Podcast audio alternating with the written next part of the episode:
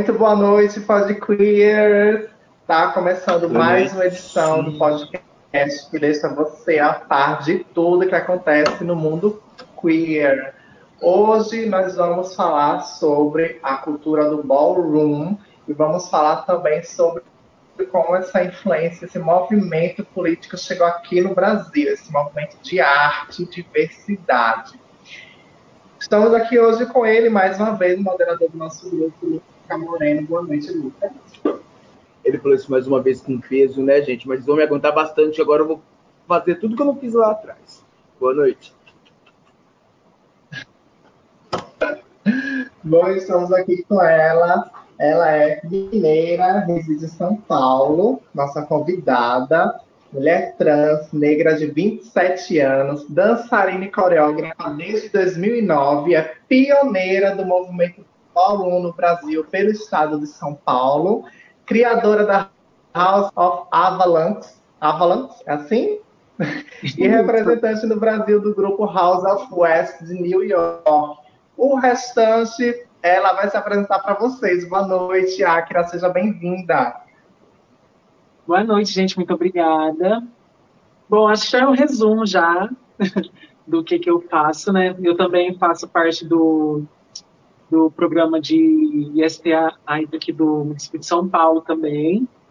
Um, também atualmente faço parte do grupo Turmalinas, que é um grupo formado só por mulheres negras, e do grupo Gurias, que é um grupo formado só por mulheres. Então acho que já é um apanhado de tudo, né? Gente, que currículo enorme. Ele foi falando, eu falei, meu Deus, é tudo isso, Jesus. Parabéns. Que orgulho ter você aqui com a gente. Só falta viu? Ó. Bom, e por que, que a gente resolveu trazer esse tema aqui para vocês? Porque estamos aí em alta com o reality show que se chama Legendary. Lá no nosso Podquee, no nosso Instagram, a gente está cobrindo os episódios. É só ir lá toda semana, vai estar lá tudo para vocês. E antes do Legendary surgir, existia uma cultura muito antiga lá nos anos 60, que é a cultura do ballroom. O movimento era um refúgio, era como lugar de proteção para muitos LGBTQIA+, da época, e espalhou-se como movimento político de ocupação de espaço, celebração de diversidade de gênero, uma comunidade onde existe arte, cultura, política, acolhimento, e a gente vai discutir agora sobre esse movimento que surgiu nos anos 60, que vocês precisam conhecer antes de se decretar um legendary, ok?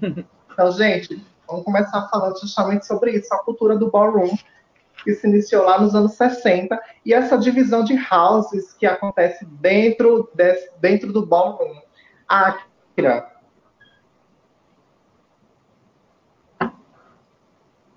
Eu acho que a Acra travou. Eu acho que caiu, será? Voltou, gente? Foi só eu ou foi todo mundo? Voltou.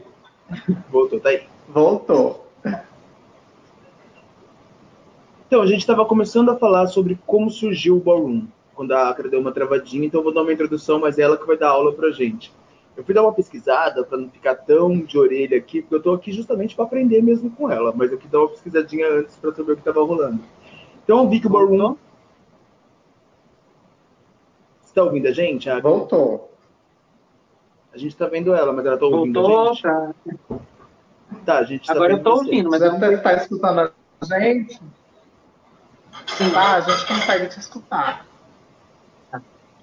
A gente está fazendo uma introdução de como começou o Ballroom lá atrás. O Dema citou a década de 60, quando entra para a comunidade LGBTQI, ainda não com a inclusão de negros ganhando prêmios, mas a gente queria entender um pouquinho como que começou esse Ballroom. Queria que a gente, você contasse um pouquinho para a gente a história do início do Ballroom. Tá.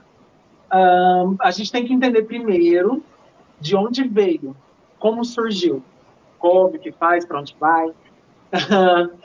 mas a, a raiz da comunidade ballroom, ela vem desde 1800, quando você tem a primeira drag oficialmente negra, se monta e a partir disso começa todo o movimento. A partir daquele momento você começa a ter o um movimento drag, mas, uh, que antigamente você tinha no início pessoas pretas e foi se espalhando e crescendo. Aí a gente chega nos Estados Unidos na época quando começam drag balls. As drag balls elas eram competições de, de moda, moda, estética, enfim, as competições como a gente conhece hoje em dia mesmo. E aí, majoritariamente, elas se tornaram uh, de pessoas brancas. Por quê? Você precisa ter um poder rentável bacana para você conseguir manter. É peruca, é maquiagem, é isso, é aquilo. São muitas coisas que você precisa manter para ter isso. Então, você precisava ter um poder aquisitivo maior. E ficava na mão das pessoas brancas. Nisso, você tinha uh, uma das poucas pessoas negras e trans do movimento, que era a Cristal Ladeja.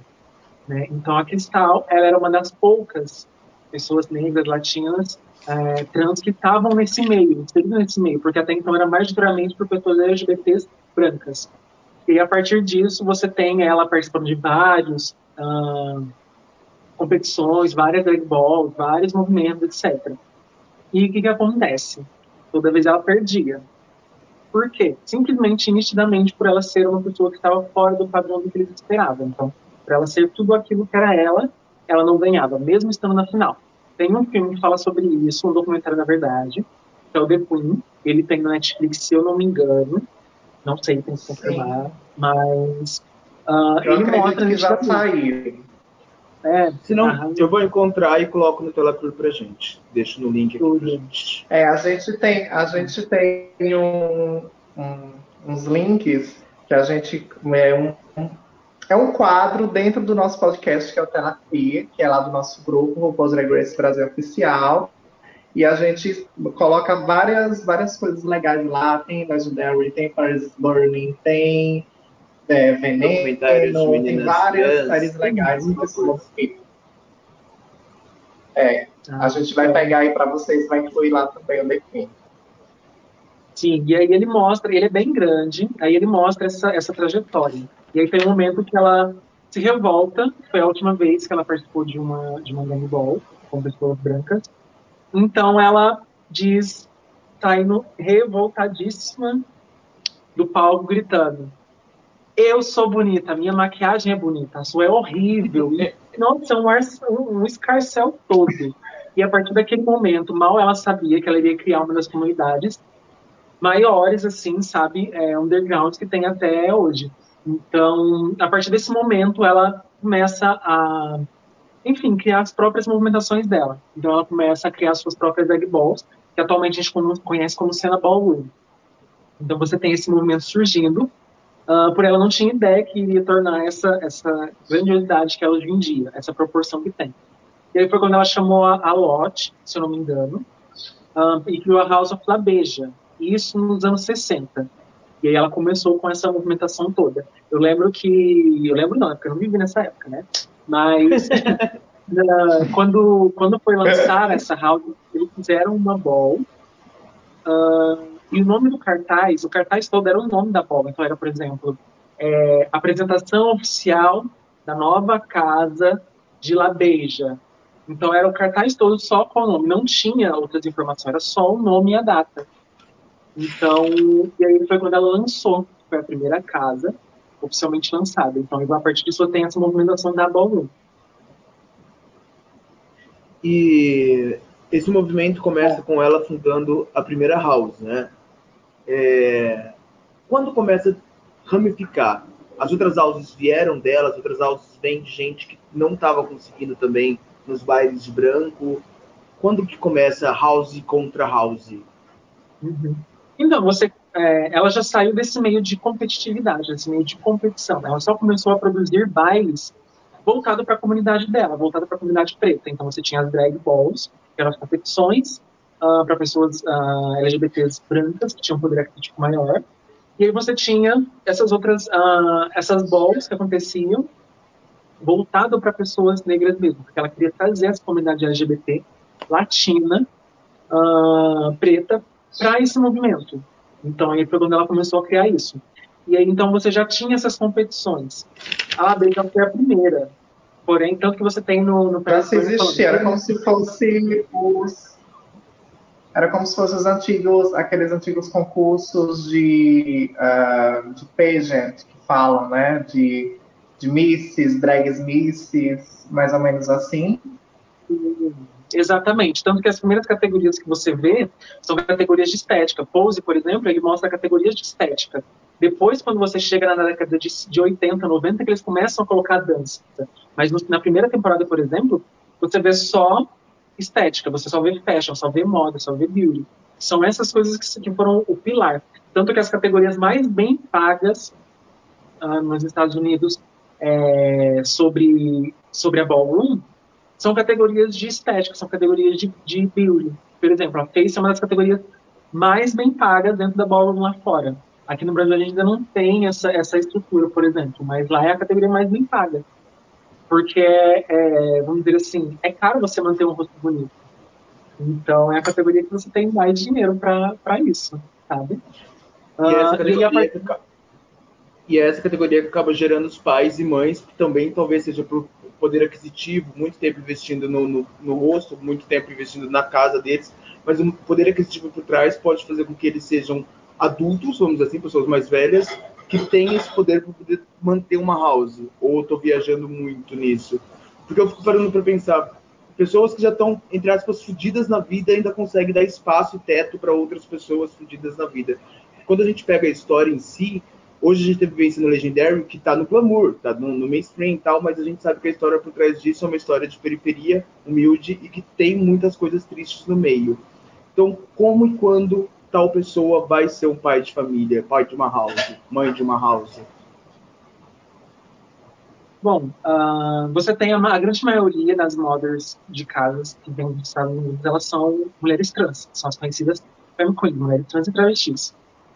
Uh, e justamente pela luta, porque o que você enfrenta para você conseguir, e além disso você conseguir status dentro da comunidade ballroom, porque não é fácil, uh, você tem que ter um, uma garra muito grande. Por isso que quando a gente fala work, quando a gente fala work, não significa que é, é só uma frase, é só uma coisa de efeito. Significa, não, você tem que trabalhar para você conseguir o que você quer. Então, o poder aquisitivo, digamos que ele, ele pode auxiliar de certas formas, porque assim, você pode comprar melhor roupa, você pode comprar N coisas, porém, o que vai contar mesmo é você ter um nome dentro da comunidade ballroom. Por quê? A Alessandra, que é uma das pioneiras do, da cena da, da Europa, ela disse em 2000 e, acho que foi 2017, quando ela veio no BH Book Fever, que é um evento que acontece anualmente em BH, que, enfim, vem a galera da América Latina toda. E aí ela, ela lança uma assim, como que você quer ser pai, como que você quer ser mãe se você não tem poder dentro da cena? Se as pessoas nem te conhecem, se as pessoas nem sabem que é você. Porque se você pedir para alguém alguma coisa que seu filho precisa, eles não vão te dar. Porque você não é ninguém. Então você precisa construir dentro da cena ballroom. Aquela cena da Electra, a, a, as várias cenas da Electra se empoderando dentro da cena, cena às arrogante, etc. Aquilo realmente acontece muitas vezes, porque às vezes a galera pensa que a, a comunidade ballroom é o mar de rosas, nem sempre é o mar de rosas. São pessoas atingidas socialmente estão produzindo alguma coisa. Sim, elas estão juntas por causa de uma causa de um movimento, porém são pessoas que sofrem, assim, ever saindo de casa. Então, ali é um momento que elas, elas têm para ser o que elas quiserem. Uh, e, botar, e botar a sua luta em dia, né? Mostrar realmente sua força. Então, realmente, é, é você ter status dentro da comunidade. O dinheiro pode ajudar? Pode ajudar, porque você pode pagar um professor de dança, você pode comprar as melhores maquiagens, você pode comprar as melhores roupas. Isso ajuda de certa forma, mas eu não diria que é um o principal para ser mãe, para ser um pai, por exemplo. Você precisa ter conhecimento, tanto fora então, da antes de ser, um, antes do, do, do, poder aquisitivo influenciar nesses quesitos, o que mais influencia é o nome que você tem dentro daquela comunidade que você está inserido. Então, no caso, a força Obrigado, do seu nome, ou o quanto que você já fez dentro da comunidade, ou até mesmo é, prêmios também, né, por ser uma pessoa conhecida, uma pessoa respeitada dentro da cena. Isso que constitui uma mother, no caso, né? É que quando você então, falou eu sobre... Eu entendi perfeitamente o que ela sempre. Não, é quando você falou sobre Face, me deu um estopinho. Eu falei, nossa, realmente, a maioria das mães são que ganham as categorias Face, a gente percebe, seja no Pulse, no Legendary, até histórias de drags mais antigas aqui no Brasil, que mesmo antes da cena Ballroom já tinha as famílias de drag, aquela coisa carão, carão, carão, que está muito ligado ao que eles viram no Paris Burn, trouxe pra gente também. Então, na hora que você falou isso, eu falei, nossa, gente, é verdade, para se manter um rosto bonito, depende de, de grana. Nem que seja do, do, creme em si, que muitas vezes alguma pessoa não está pensando em creme como prioridade. Uma pessoa que está em necessidade, está numa vulnerabilidade, ela não vai pensar em passar um creme no rosto, ela vai pensar em se alimentar. Quando você falou dessa grana que se mantém, que tem que ter para manter o rosto, eu falei, nossa, isso linka com ser uma mãe de casa, porque a mãe de casa não é só amor. Quando a gente pensa em mãe de casa, a gente está pensando em conta, em alimentação, energia elétrica, aluguel. Eu já vi amigos que saíram para morar com amigas trans, depois que os pais expulsaram aqui em casa, e realmente a trans bancava tudo para ele, porque eram adolescentes. Não tinha de onde tirar dinheiro, a não ser que tentasse fazer algo errado, que também é uma coisa muito complicada que acontece na, nas pessoas que passam por essa situação. Então, na hora que você fala que a mãe, é, que as pessoas são da categoria face dependem de uma graninha a mais, de poder aquisitivo a mais, que nossa, ou é verdade, ou é a sorte da genética muito boa, que não é o meu caso, mas ou é o caso de realmente manter isso com poder aquisitivo. Eu não tinha brincado isso ainda com uma pessoa que vai bancar aquela casa em poder aquisitivo, não é só o coração, né? É muito mais por trás. Mas na fala anterior, você tinha falado sobre Ballroom até os anos 80 e você introduziu a dança que é onde a gente chega no voguing. É, existem duas vertentes da história do voguing, que um diz que veio das, dos presídios, onde os gays só tinham acesso à revista Vogue como entretenimento, e repetiam isso numa forma de uma dança cultural lá dentro, traga um pouco do hip hop. E outra vertente diz que, que a drag Paris, que é Paris Dupré, que é do Paris Burning, teria feito dentro de uma categoria, ela tirou uma revista Vogue da, da bolsa, mostrou a pose, imitou a pose, e todo mundo começou a a seguir. Qual vertente que você, você estudou? O que, que você conhece sobre esse começo do Vogue dentro do ballroom? Então, é muito complicado é, você dizer. É, e também a gente. Pode a falar. gente aproveita o momento também para poder fazer a separação né, do walking e o vogue, essa diferença que muitas das vezes acaba se confundindo dentro da cena ballroom, acredito eu, eu mesmo não conhecia até um certo tempo atrás e começar a estudar a respeito do walking. Então, muito pode se confundir, ou até mesmo quem pode estar escutando a gente não saiba o que é walking. Então, é, a gente vai agora diferenciar o walking e o vogue e justamente falar sobre a introdução do vogue no ballroom, que foi lá nos anos 80, aproximadamente dos anos 80, que foi justamente isso que eu acabou de mencionar, dessa, das... foi criada em prisões, né, sempre existiu em prisões, justamente por mulheres trans negras e latinas, que colocaram essa dança em movimento e hoje em dia está aí espalhado pelo mundo todo. Akira. Quando você fala é, walking, walk, significa que você está criando uma categoria. Então, necessariamente, ela, não, ela pode ser uma categoria de Vogue, até mesmo ela pode ser uma categoria de Beauty ou Fashion. Por exemplo, é, eu caminho na categoria Face, é um exemplo. Ah, então, quando eles vão falar, ele, ah, I'm walking na categoria Face. Então, significa que eles estão caminhando na categoria Face. Aí, ah, eu caminho na categoria Vogue Femme. I'm walking na categoria Vogue Femme. Então, quando você fala walking, significa que você está caminhando em uma categoria. Que a gente não costuma não, dizer ah, Desculpa te, te, te interromper. É, talvez a gente esteja pronunciando errado. Walking ou walking seria a categoria de ah, tá. asiática e que é confundida com a categoria de rentes da, da, do ah, Vogue É o meu sotaque britânico, desculpa.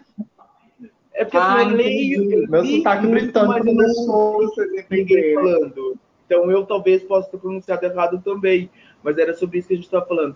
Porque depois eu fui ler um pouquinho melhor, deixa eu aproveitar então que eu comecei. É, e percebi que o walking, ou wacking, é uma categoria de mãos que, parecida com o voguing, com a categoria da, do Vogue Femme Hands, foi criada mais com base também em asiáticos e é muito sucesso para lá. A drag Pangina, por exemplo, da Tailândia, que está vindo agora para a versão ocidental de Drag Race, é uma competidora de wacking, que é só hands, hands, hands, hands.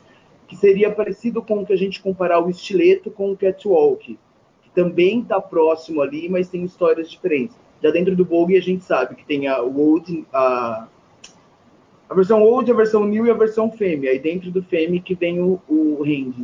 Então, você que é da cena Ballroom, consegue ver tem essa confusão ou foi só viagem da minha cabeça confundir tudo isso? Porque para mim fica muito parecido e a Pangina, eu falo, não tem como a Pangina da Tailândia ser do ballroom na pegada que ela tem desde a infância, sendo que o ballroom é uma coisa tão ocidental e agora que está chegando para lá.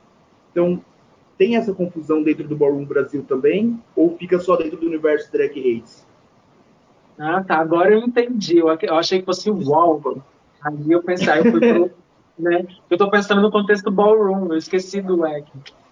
Uh, e até porque o wacking é, tem várias formas de pronunciação. Então, por exemplo, quando. Uh, como eu vou explicar? Enfim, brasileiro pronuncia de outra forma, né? Muitas das vezes. Então, geralmente quando as pessoas não são bilíngues, então é, acaba pronunciando como, enfim, como está lá. Então, há muitas pessoas acabam ligando WEC, uh, etc. Então, aí eu pensei no, no, no, contexto do ballroom, não pensei no contexto de, de WEC, uh, Vamos lá. Vamos pensar assim, ballroom e comunidade WEC. São duas coisas totalmente diferentes, mesmo que, assim, a, a, primeiro olhar, elas têm algumas coisas que possam parecer, as duas vieram da comunidade LGBT, as duas vieram de uma forma latina, etc. As duas vieram dos Estados Unidos, só que uma veio da Califórnia, outra veio de Nova York. Então, assim, são, to são totalmente diferentes uh, uh, esse, esse contexto. Vamos pensar assim, os dois surgiram mais ou menos no mesmo período, porém a comunidade Ballroom foi uma comunidade que consolidou, já de Wacking não. A de Wacking, é, vamos pensar numa coisa mais disco. Então, a gente pensa numa, numa vibe disco. Agora, quando a gente fala de Ballroom, a gente pensa numa, numa vibe mais house. Então a gente tem essas, todas essas diferenças. Porém, quando chegou no Brasil, sim, chegou no Brasil com essa confusão. Por quê? As pessoas que vieram é, falar sobre são pessoas que vivenciaram as duas, as duas, as duas uh, comunidades. Então, quando elas chegaram, elas deram aula das duas coisas. Elas deram uma oficina de uma coisa e uma oficina de outra. E as pessoas que estavam ali, como teve só a aula, enfim, quando você fala de danças urbanas, você só pega e comercializa a dança, você não fala sobre a cultura. Duas pessoas colocaram na cabeça que as duas eram a mesma coisa, porém são coisas totalmente diferentes. Uma não tem nada a ver com a outra. Você vai, se você parar para ver, quando você fala de hands performance, é tudo que você faz com as suas mãos. Então, quando você vai falar de hands performance, você brinca com as suas mãos. E aí, então, isso vem o hands performance. Agora, quando você fala wacking, walking, você dança com seus braços. Ah. Então você dança com os braços. Eu tô Mesmo tentando... que você tenha. Hã? Eu estava tentando comparar, entender essa diferença mesmo. Porque o Carlos, por exemplo, o Carlos Levin, o, o Gravity Ballman, que participaram da temporada anterior, ficaram muito conhecidos por hands e eles fazem um diferencial que pega o braço inteiro, que me lembra a Pangina. E quando, quando você fez com a mão aqui na frente, nossa, é isso que eu vejo das meninas nos vídeos de YouTube, nas Kick House, que eu acho que o Legendary talvez tenham até deixado se misturar um pouco mais. Acredito então, eu. A gente, tem, a gente tem que pensar assim: Legendary ele é uma, um reality show. Ele é para chamar audiência. Então, eles não vão explicar o que é. As pessoas que têm, têm interesse, elas têm que ir atrás. Mas, assim, é, é, são técnicas diferentes. Por exemplo, Aí a gente tem o hand performance, é o que a gente faz com as mãos.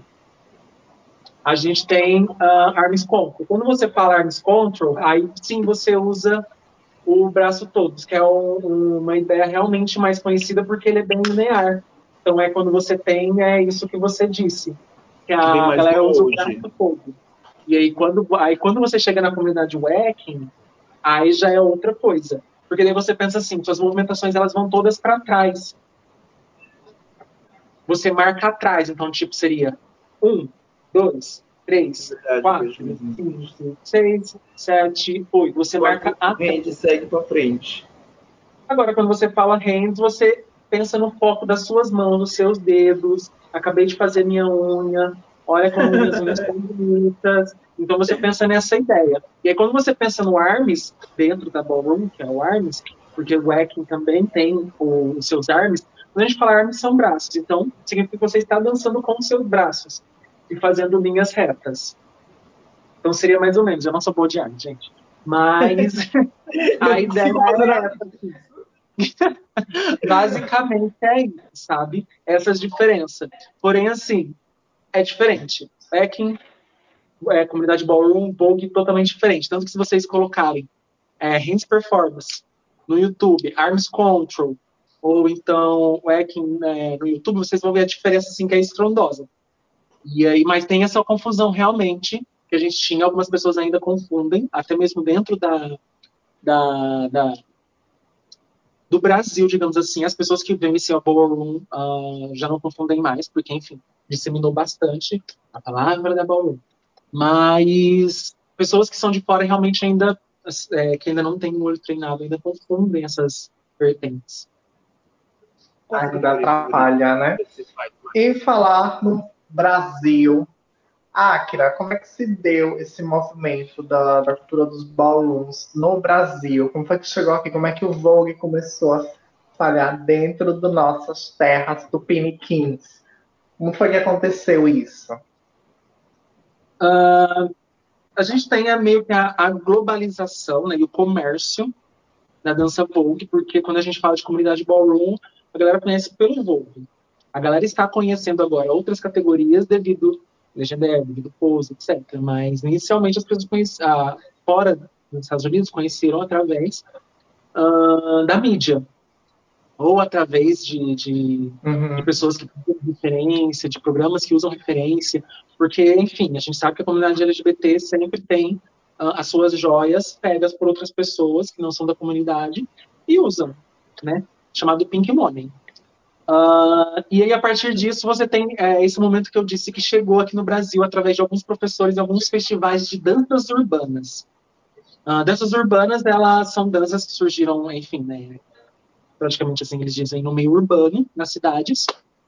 Uh, e aí, a partir disso, você tem essa, essa movimentação, que as pessoas começaram a conhecer o egg, conhecer o Vogue misturado, essas coisas. E aí a galera começou a, a, a aderir a isso. Então você tinha movimentações que era ai que vocês mistur que misturavam as duas danças. Então você tinha movimento de wacking, depois você fazia um, um, um hands, voltava para o wacking e fazia mais um hands e tinha essas misturas. E aí então quando chega 2015 tem, tem a primeira é, a mista do Brasil. Hã? A salada mista do Brasil. A salada mista do Brasil, aquele jeitinho brasileiro, né? Mas aí você tem em 2015, né? Que as meninas do Lipstick, do Lipstick de BH, fizeram um evento com o Art Burnett, que ele vivenciou as duas culturas. O Art Burnett ele tinha amizade direta com o Willy Ninja. Para quem não sabe, ele era um, uma das pessoas que levou a comunidade para a mídia, né? Uh, e aí, a partir disso, é, você teve esse, esse primeiro contato onde ele falou mais sobre a cultura ballroom e o wacking. Ele deu uma aula, um dia especificamente de wacking, um dia especificamente de ball, de ballroom. E aí no, você teve uma mini ball uh, com duas categorias, que foram o runway, que é a passarela de desfile de moda, e Vogue Performance, que seria que aí dentro dele você pode é, executar o Old Way, o New Way ou Vogue Femme.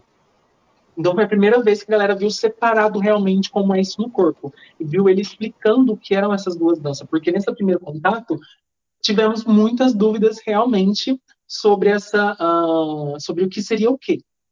Então foi, foi a partir daí que a galera começou a olhar, nossa, são duas coisas totalmente diferentes. E nossa, tem isso? E aí foi quando a galera começou a realmente separar as duas coisas e começou a ter contato. Ao mesmo tempo, depois disso, em 2016, você tem, uh, tem como que chama? Teve a Folklore Ball, organizada pela Luana, que ela era da House of Ninja. Uh, ela organizou esse evento e aí a partir disso ela trouxe mais duas pessoas que viviam a comunidade ballroom.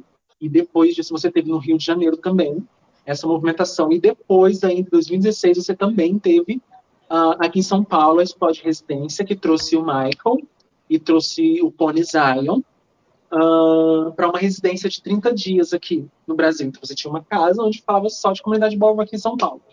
Em grande parte, você falava sobre várias coisas. Então, é uma história que é muito recente, né? Sim, sim. É uma você história que é muito recente aqui no Brasil. Uhum. Você Como é que tem acontece a... essa conexão com as houses americanas? Porque eu percebi que você é da West, né? Você representa a West aqui no Brasil. Como é que acontece essa conexão? Uh, e aí você, então, aí a partir disso você tem essa disseminação nos lugares. A gente teve inicialmente pro lado de cá e agora a gente tem essas movimentações também no norte e no nordeste. Então ele cresceu e aí começou a disseminar. A partir do momento que você começa a disseminar isso e as pessoas começam a postar nas redes sociais, que hoje em dia são, enfim, um meio de contato muito bom, muito grande para as pessoas de todos os lugares, você começa a ter pessoas de fora olhando, e você começa a ter pessoas que começam a se destacar a partir de, de algum, uh, alguma movimentação, seja pela categoria Run, seja pelo Face, etc. E a partir disso, uh, você começa a criar esses vínculos, você começa a procurar essas pessoas para perguntar, nossa, é, eu gosto muito do seu trabalho, como que, que é, etc., como faz isso, como faz aquilo, como tem essas informações. Então você começa a ter essa rede de contatos, você começa a perguntar para essas pessoas nas redes sobre. E aí ela começa a abrir os olhos. Inicialmente, ah, muitas das, das, casas internacionais, elas não olhavam para o Brasil. Pensavam assim, ah, tá começando, né? Então, é, tacavam assim um foda-se pra gente. Porém, de uns tempos para cá, é, como as informações elas chegam mais rápido e como as pessoas uh, começam a aderir isso mais rápido, porque se você tem informação, você começa a aderir mais rápido. Muitos começaram a ser chamados para casas, né? Então você tem essa, esse, essa movimentação. Inicialmente as pessoas lá de fora só convidavam se elas conheciam pessoalmente. Então ela veio assim esporadicamente para o Brasil, gostou da pessoa X, ela chamou para casa. Depois de um tempo, com o interesse, enfim, do comércio, né, tudo vira comércio, começaram a convidar outras pessoas para levar o nome da casa. Por quê? Quando você fala de comunidade ballroom, se você tem nome na praça, você tem tudo. Então é isso que você começa essa movimentação de chamar pessoas online para fazer parte da sua casa, pessoas que têm eh, proximidade com você, que estão com você, etc. Foi assim que começou. Então, hoje em dia, você tem uma gama muito grande de casas no Brasil, uh, tanto nacionais quanto internacionais. Quando a gente fala de casas nacionais, a gente chama de cena kick. Quando a gente fala de, de casas internacionais, a gente chama de, de mainstream. Então, que são casas mundiais. E aí tem essas, eu... enfim, essa forma.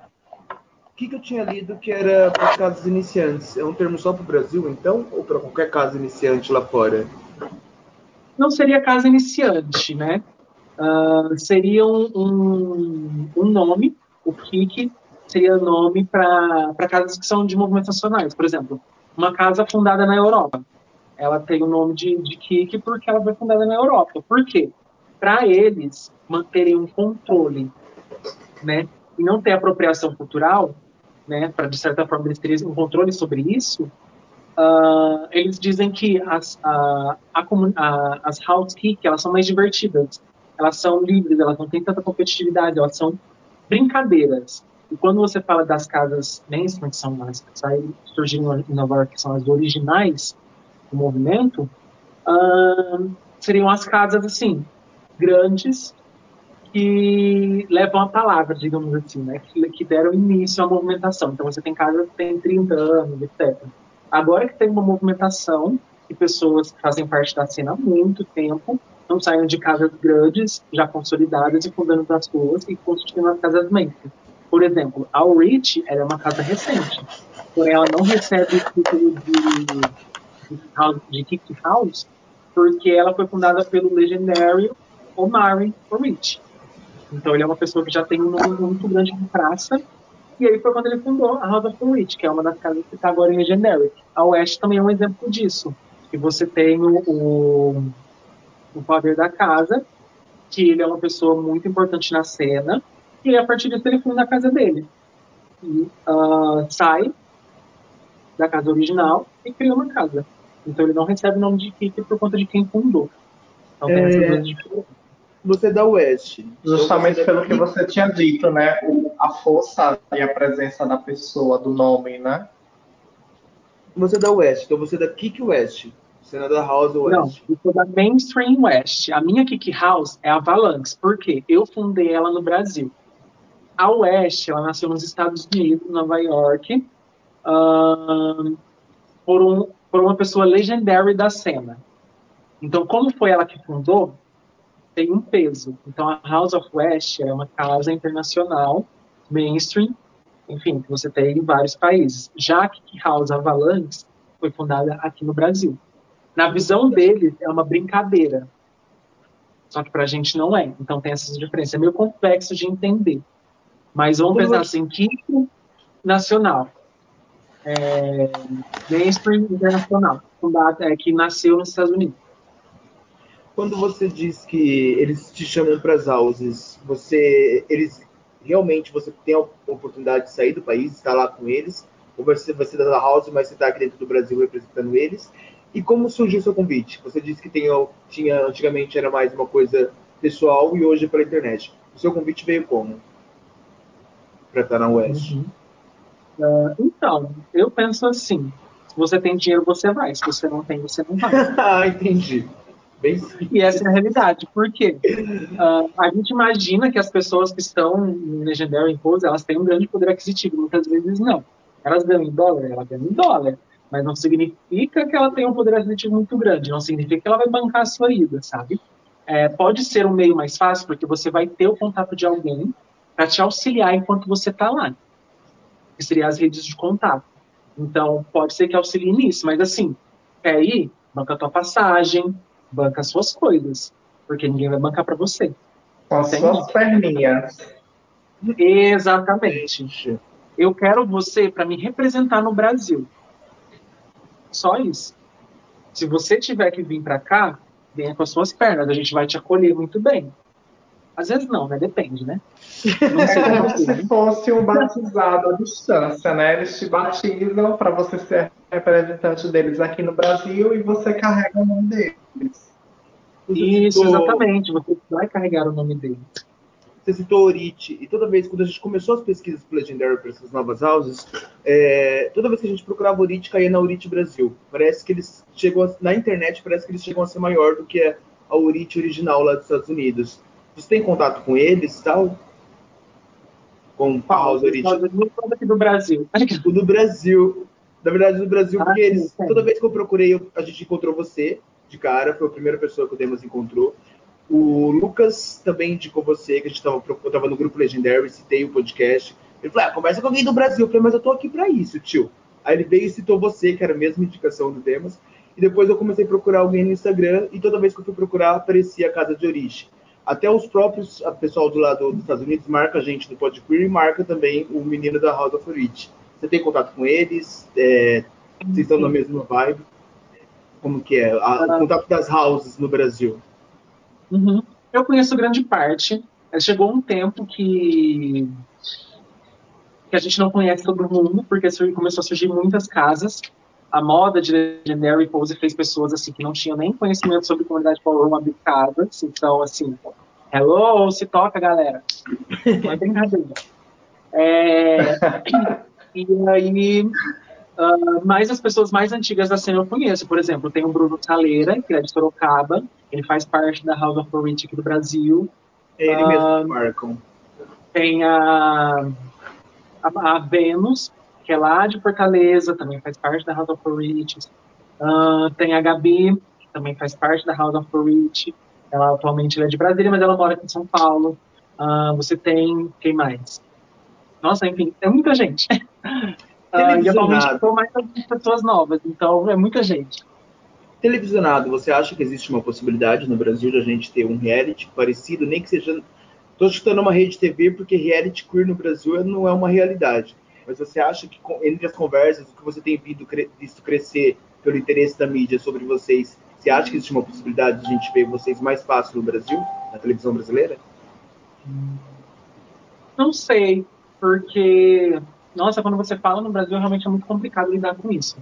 E, por exemplo, a comunidade ballroom fora do Brasil, ela tem, sei lá, seus 30 anos, 37 anos, por aí. Enfim, faz muito tempo. Aqui no Brasil, a gente começou em 2015. É novíssimo, né? Então é muito anos, recente. Né? Incrementando a pergunta dele, e você acredita que futuramente a gente possa ter é, houses, digamos, legendary que leve justamente representantes do Brasil para poder, que é como você disse, né, logo um pouco antes. Ah, eu vi aquela pessoa ali, ela se dá bem na categoria Face, e tipo, ter aquela pessoa como um trunfo justamente para integrar a equipe deles futuramente em uma house em outra temporada do Legendary, você acha que isso poderia vir a acontecer? Por exemplo, digamos que vai ter um All Stars do Legendary, a West está de volta e ela chama a, Akira para participar. Você acha que isso teria condição de acontecer? Teria essa Olha, encaixe, essa conexão? Nessa, nessa edição, se não tivesse na pandemia, eu sei que teriam pessoas do Brasil porque algumas pessoas próximas aqui do Brasil já uh, me disseram que passaram em todas as fases da seleção, uh, porém a produção falou, é, acabou fechando só para pessoas realmente de, dos Estados Unidos por causa da pandemia. Mas sim, tinha nomes brasileiros, inclusive tinha uma house que possivelmente seria só brasileira lá. Então, sim, pode ser que aconteça, mas a gente depende da pandemia, né? É, depende de perder essa fama de brasileiro, né? A gente não ia conseguir entrar por conta de Bolsonaro, mesmo se acabasse a pandemia. Porque a gente tá por último nessa fila. Ah. Você falou várias vezes sobre mainstream, você é, falou várias vezes sobre programas de TV e em nenhum momento você citou Drag Race. A gente tem uma discussão muito grande dentro do grupo sobre a apropriação cultural que o Drag Race fez em cima do Ballroom, transformou no jeito que a gente finge que vem do Next Top Model, mas a gente sabe que tem a categoria, tem movimentos, é, nessa última temporada teve a Denali tentando Eles fazer alguma coisa tudo do... a cultura do ballroom, mas não introduzem o ballroom. Eu queria citar exatamente o exemplo da Denali, porque na hora que eu, que eu vi, eu tô no grupo Legendary, na hora que começaram a citar Denali como exemplo de Vogue, eu falei, meu Deus, vocês estão fazendo bosta, ela vai levar hate à toa, porque não, não vi, eu, que sou fora da cena, não vi Vogue ali. Como você vê Drag Race? O que você acha sobre Drag Race fazer isso com o ballroom e não dar devidamente o valor que deve ser o ballroom. Eu Gente, eu não vou ser cancelada, porque eu sei que as, não, que as fãs de Drag elas são pesadas, viu? São ah, dois elas não pagam conta, também. Ai, poxa. A gente tá aqui pra Parecendo pior que o povo é Juliette.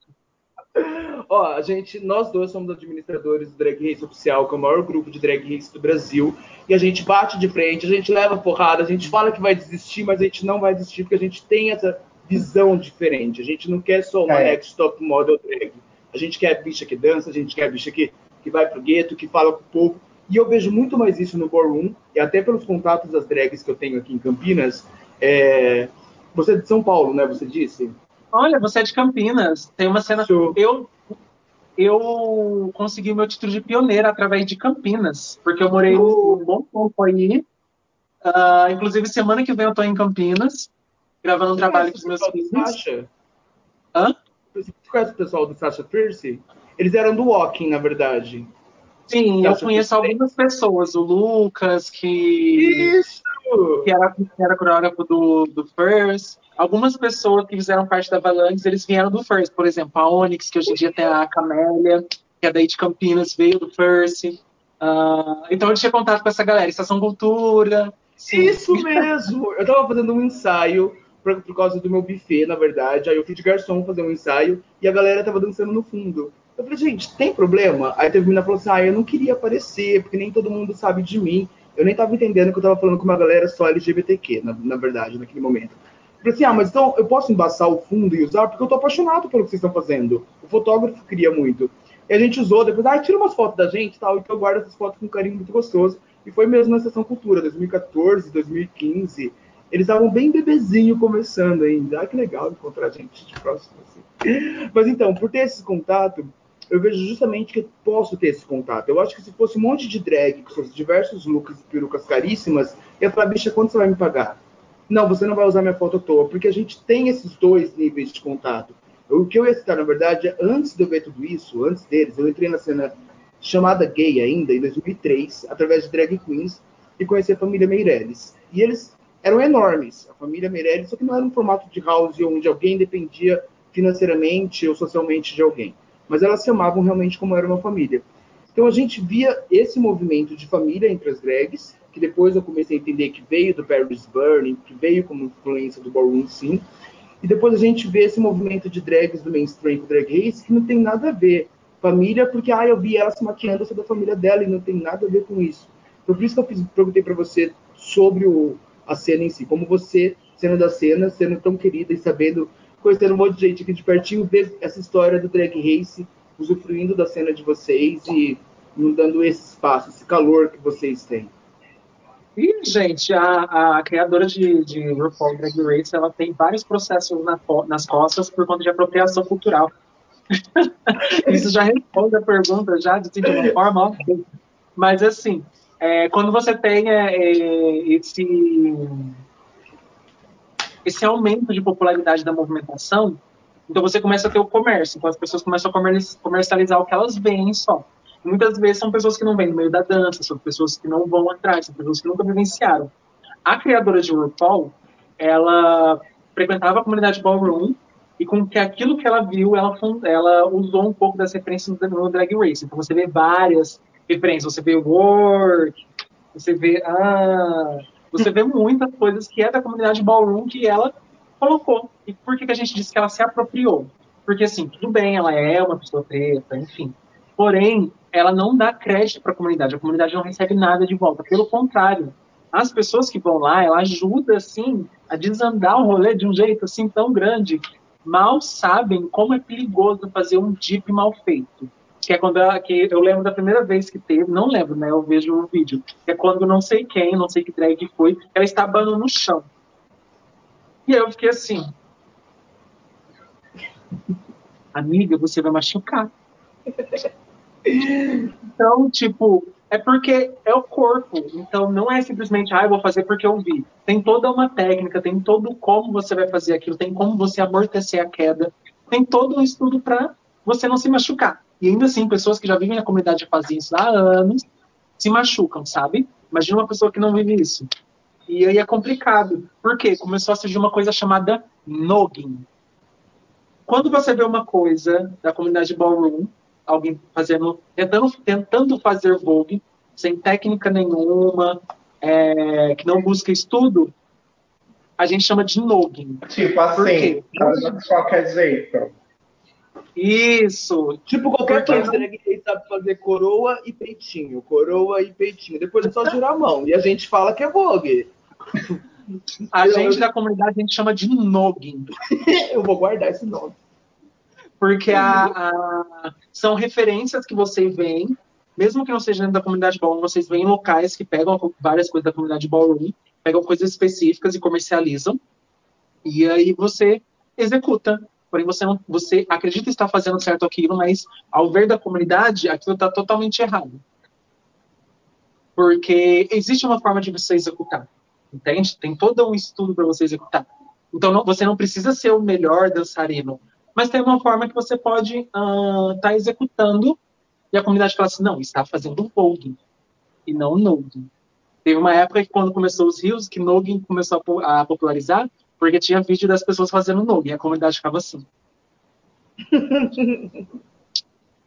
e, e, recentemente também, como lançou Legendary, pôs de novo, uh, a gente recebe cada vídeo tem um tem um no Instagram tem uma página que, que, que se chama Vogue Memes.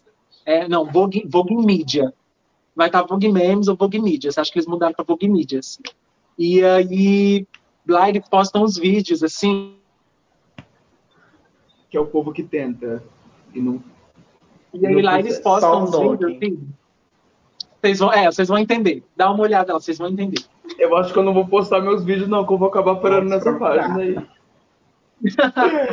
Na verdade, eu, assim, para quem é tão leigo quanto eu, mas teve um tempinho de ir no Google, o que eu vi foi, é, o Vogue começa, o Old, a linha é, Old, Old Way, começa lá atrás com movimentos bem lineares, bem retos, ainda mais masculino, porque realmente veio, da, até onde eu entendi, da prisão, é, com gays repetindo as cenas da, das revistas de Vogue.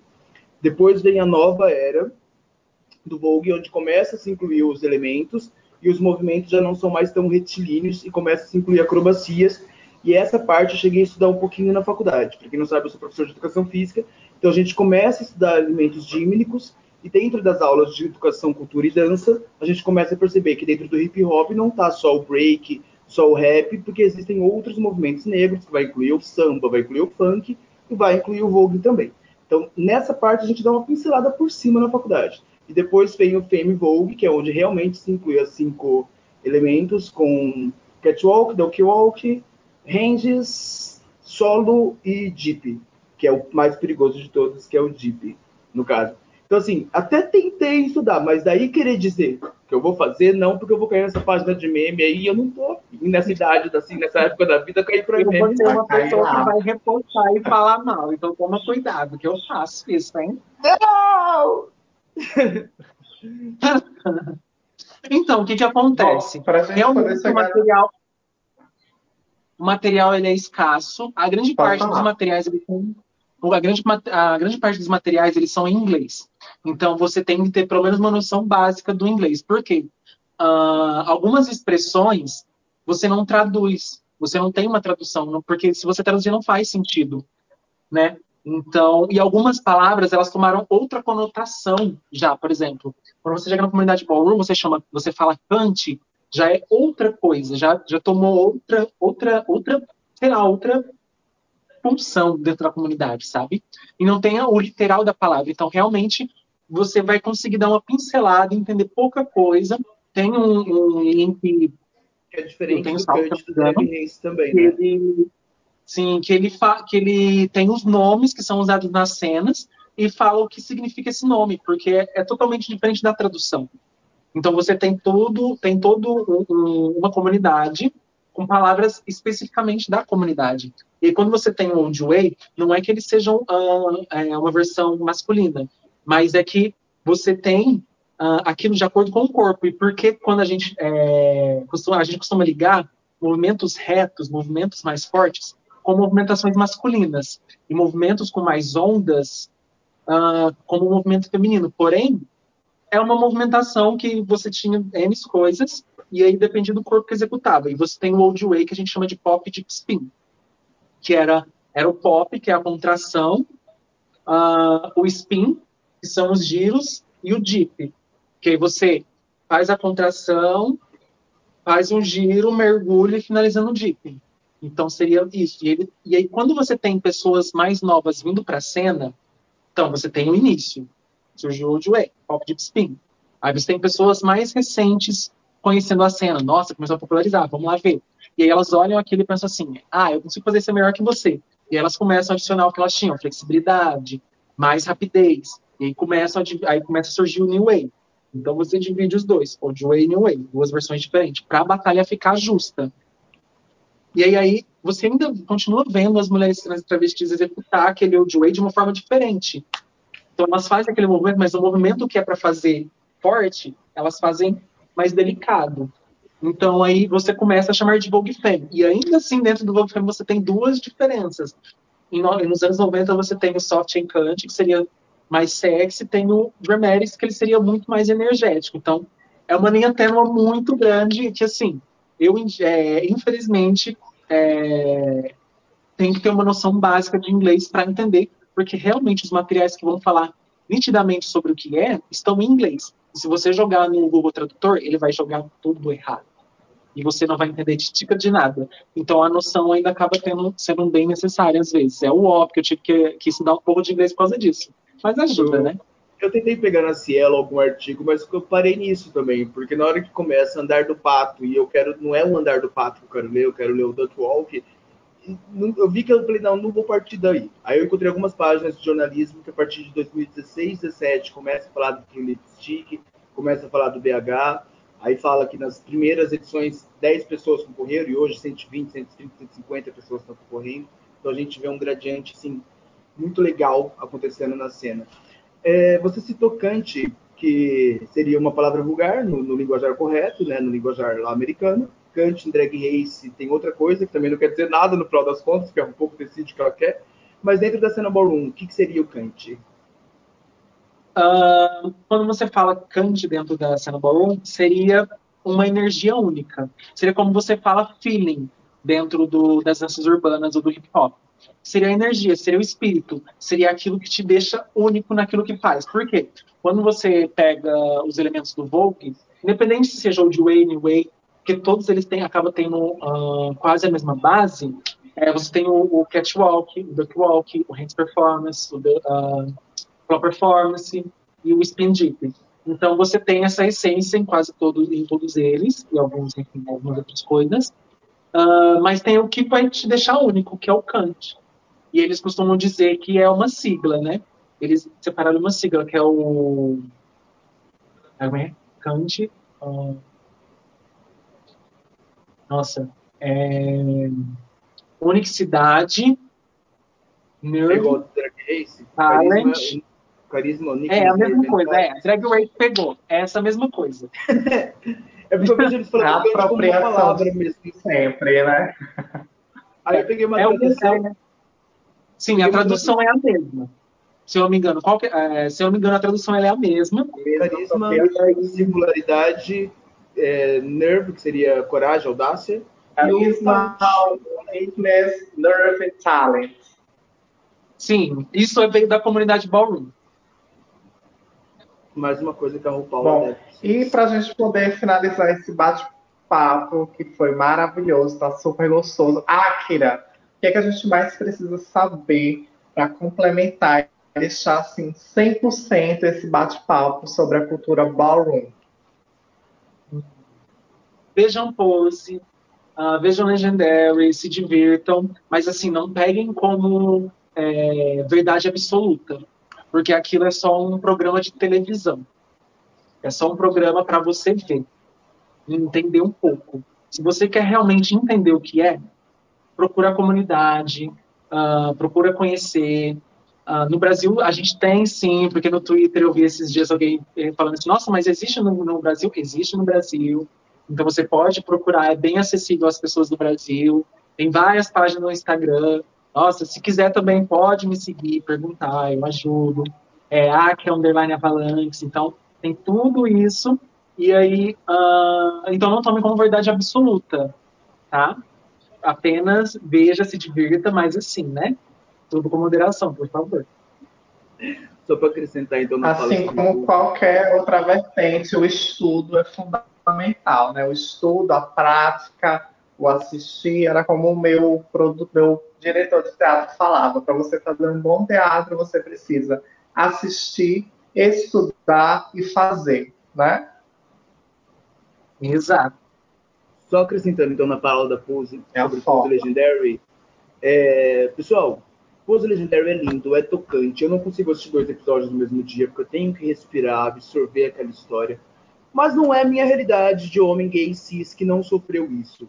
Então quando a gente fala, estou pensando muito, estou chorando por Pose, lembra, lembra que então, com certeza, no seu bairro existe uma mulher trans. Com certeza absoluta. Conversa com ela. Você quer uma história de verdade triste? Você quer se emocionar? Quer sentir com alguém? Senta ali e conversa um pouquinho.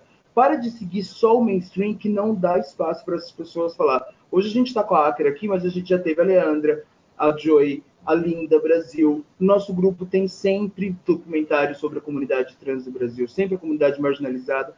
Então não adianta a gente fingir que está todo emocionado com pose, com as histórias de, de, de, superação do Legendary ou as histórias repetidas de mais drags brancas lá da RuPaul, sendo que a gente não está dando espaço de verdade para isso. O que a Acra fala de falar bem falar com a gente no, no Ballroom Brasil, a gente escuta também de drag há anos. Ah, você não gosta de drag, você gosta de RuPaul. Então para com essa linha de eu gosto de reality, gosto de série, quer falar que você gosta da pessoa. Dê espaço para as pessoas falar, converse com as pessoas, conheça, vai, deixa, se deixe ser cutucado. Eu, quando fui falar que eu queria conversar com alguém do Ballroom Brasil, Primeiro eu recebi as ofensas. Que, ah, você é administrador do drag race, mainstream, blá blá blá, o que, que você quer? Pô, agora você vai querer ganhar em cima da... Ganhar, a gente não ganha nada aqui no Podqueer, é um trabalho da gente conseguir conversar com vocês e receber os comentários de, de vocês de volta.